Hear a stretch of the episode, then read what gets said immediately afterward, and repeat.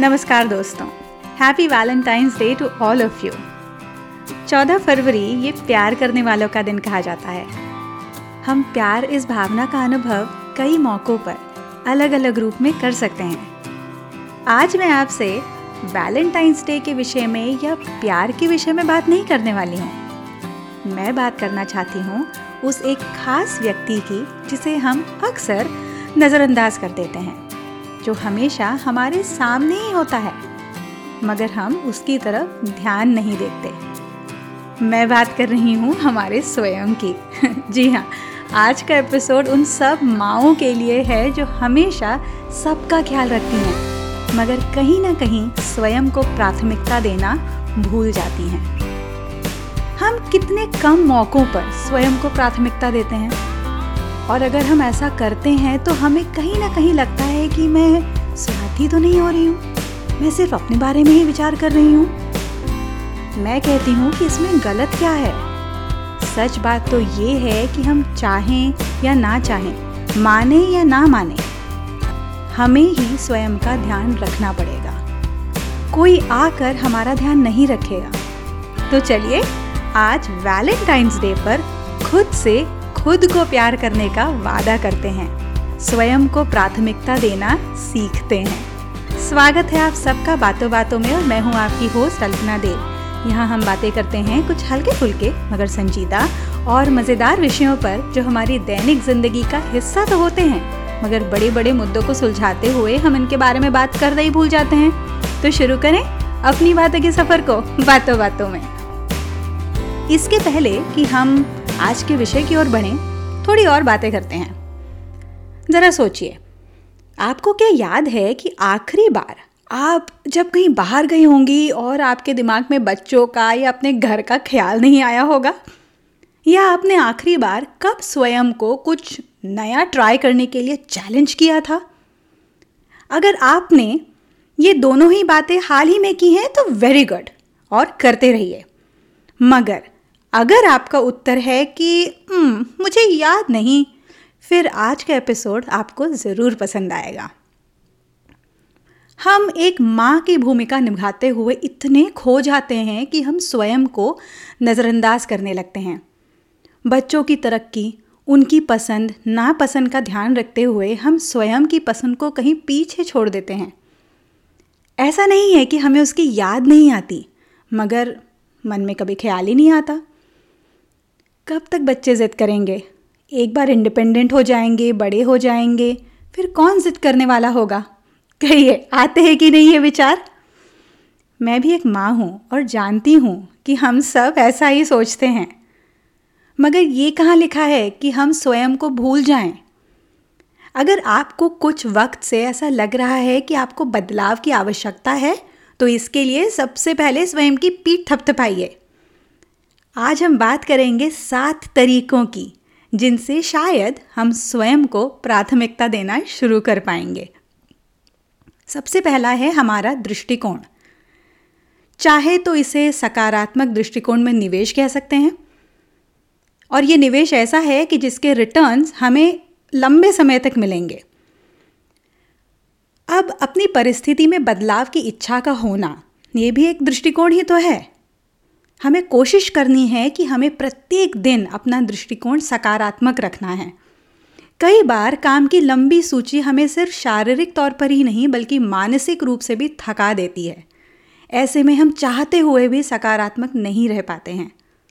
मगर हम प्रयास तो कर ही सकते हैं, क्योंकि स्वयं को प्यार करने का पहला कदम है अपने दृष्टिकोण को बदलना। खुशी में निवेश करें।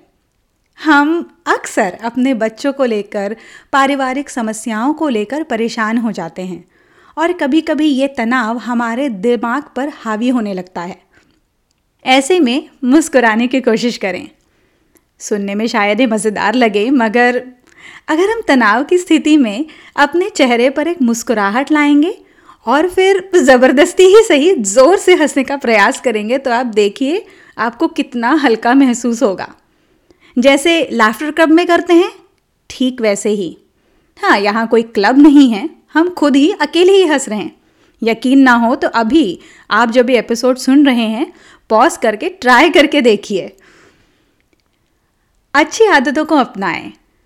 किसी भी नई आदत से सहज होने में हमें 21 दिन का समय लगता है। हो सकता है कि इसके लिए आपको अपने बाकी के काम कुछ समय के लिए टालने पड़े। मगर एक सुखी जीवन के लिए क्या ये बहुत बड़ा सैक्रिफाइस है? आप अगर चाहें तो सफल लोगों के, प्रेरणादायी लोगों के जीवन को पढ़ें, उनके बारे में सुने, उनकी आदतों को समझें और अगर हो सके तो उसे अपने जीवन में भी शामिल करने का प्रयास करें। अच्छी आदतों में एक आदत जो है वो है अपने स्वास्थ्य का ध्यान रखना। आजकल हम एक दूसरे को देखकर इतने ज़्यादा प्रभावित हो जाते हैं कि हमारे लिए क्या योग्य है, ये हम कहीं भूल ही जाते हैं। जैसे कोई स्पेसिफिक डाइट को फॉलो करना, या अपनी जीवन शैली में या खान पान में बदलाव लाना। दूसरों से प्रेरणा लेना ये गलत नहीं है, मगर ऐसा करते वक्त मन में तुलना का भाव नहीं होना चाहिए। ज़रूरी नहीं है कि जो डाइट जो व्यायाम, जो जीवन शैली या जो खान पान दूसरों को सही साबित हो रहा है या दूसरों को सही परिणाम दे रहा है, वो आपके लिए भी उपयुक्त हो। अब बात आती है हमारे वक्त का सही उपयोग करने की। हम सभी में कोई ना कोई कला होती है। अगर कोई ऐसा कहता है कि मेरी कोई हॉबी नहीं है, मैं ऐसा नहीं मानती हूँ। बात सिर्फ़ इतनी सी है कि कुछ लोगों ने उसे पहचान कर उसका सही उपयोग किया और कुछ लोग ऐसा नहीं कर पाए। जब मैं यूएसए आई थी और मैं ज़्यादा लोगों को नहीं जानती थी, तब मेरी हॉबीज़ ने मेरा बहुत साथ दिया। वह मेरी हॉबीज़ ही थी जिन्होंने मुझे कभी भी अकेला महसूस नहीं होने दिया। और आज भी, जब भी मुझे थोड़ा बहुत खाली वक्त मिलता है, मैं उनके साथ बहुत अच्छा समय बिताना पसंद करती हूँ। इनफैक्ट 2020 में लिंकडन लर्निंग के हिसाब से क्रिएटिविटी ये स्किल सबसे ऊपर थी और उसके अगले साल में भी उसने ये स्थान कायम रखा। तो इससे ये साफ़ दिखता है कि आने वाले समय में अगर आप में कोई क्रिएटिव स्किल है तो उसकी बहुत मांग होने वाली है। और हो सकता है कि इसी बहाने आपकी नए लोगों से जान पहचान भी हो जाए, आपको नए दोस्त मिल जाएँ। दोस्तों की हमारे जीवन में एक खास जगह होती है। हमें उनके साथ किसी मुखौटे की आवश्यकता नहीं होती है। अगर आपके पास ऐसे सच्चे दोस्त हैं तो उनके साथ समय बिताइए। आज हम सबकी दिनचर्या काफ़ी व्यस्त हो गई है और उसमें दोस्तों से मिलने के लिए समय निकालना कभी कभी कठिन हो सकता है, लेकिन फिर भी समय निकाल कर उनसे ज़रूर मिलें। आपको एक नई स्फूर्ति का अनुभव होगा। और अब सबसे ज़्यादा ज़रूरी बात खुद की काबिलियत को पहचानें।